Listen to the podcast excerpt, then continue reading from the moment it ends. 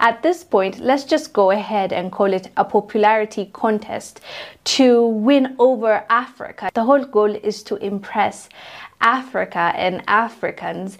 It has been going on for a while now, but now this competition is getting a bit too much and a bit too obvious. China's new foreign minister just finished his tour in Africa. He visited Ethiopia, Gabon, Benin, Egypt, and he went back. And now, currently, African countries are receiving the US Treasury Secretary Janet.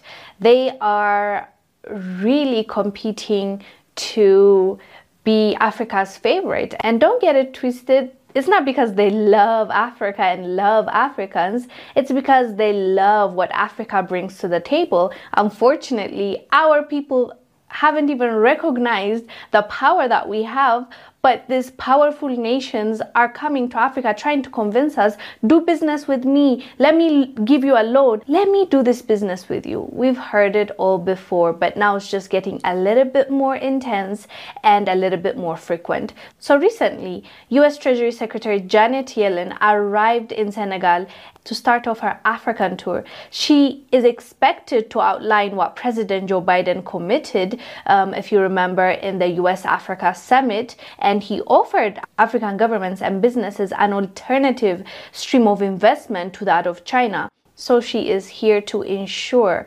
that whatever was promised is going to be delivered, and you know, we'll have a really great relationship, because why?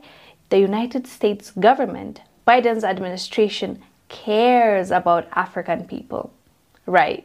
Like we believe that. So she's expected to make a statement.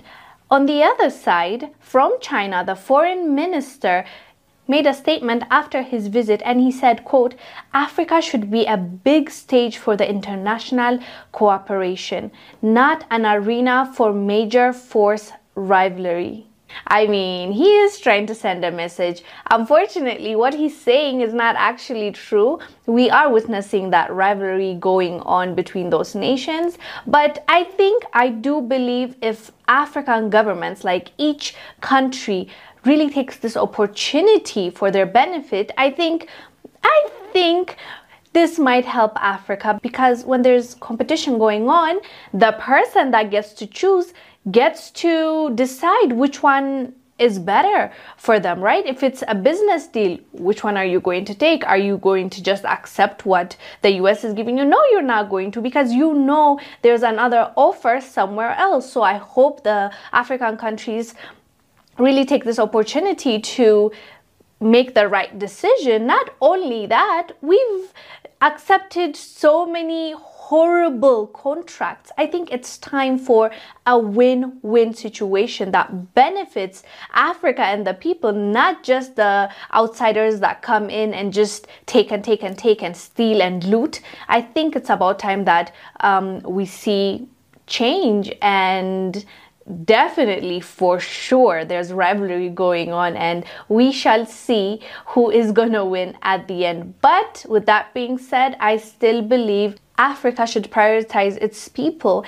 and no longer accept crumbs from these people, these governments that always take advantage of us and our resources and our people. It's time to sit at the table and actually demand for what's rightfully ours, and demand for fairness, not this nonsense of we care, so we're doing this out of the goodness of our heart, and you're like this charity. No, we're not. We have a lot to offer and to bring to the table. It's about time that we demand what we are worth.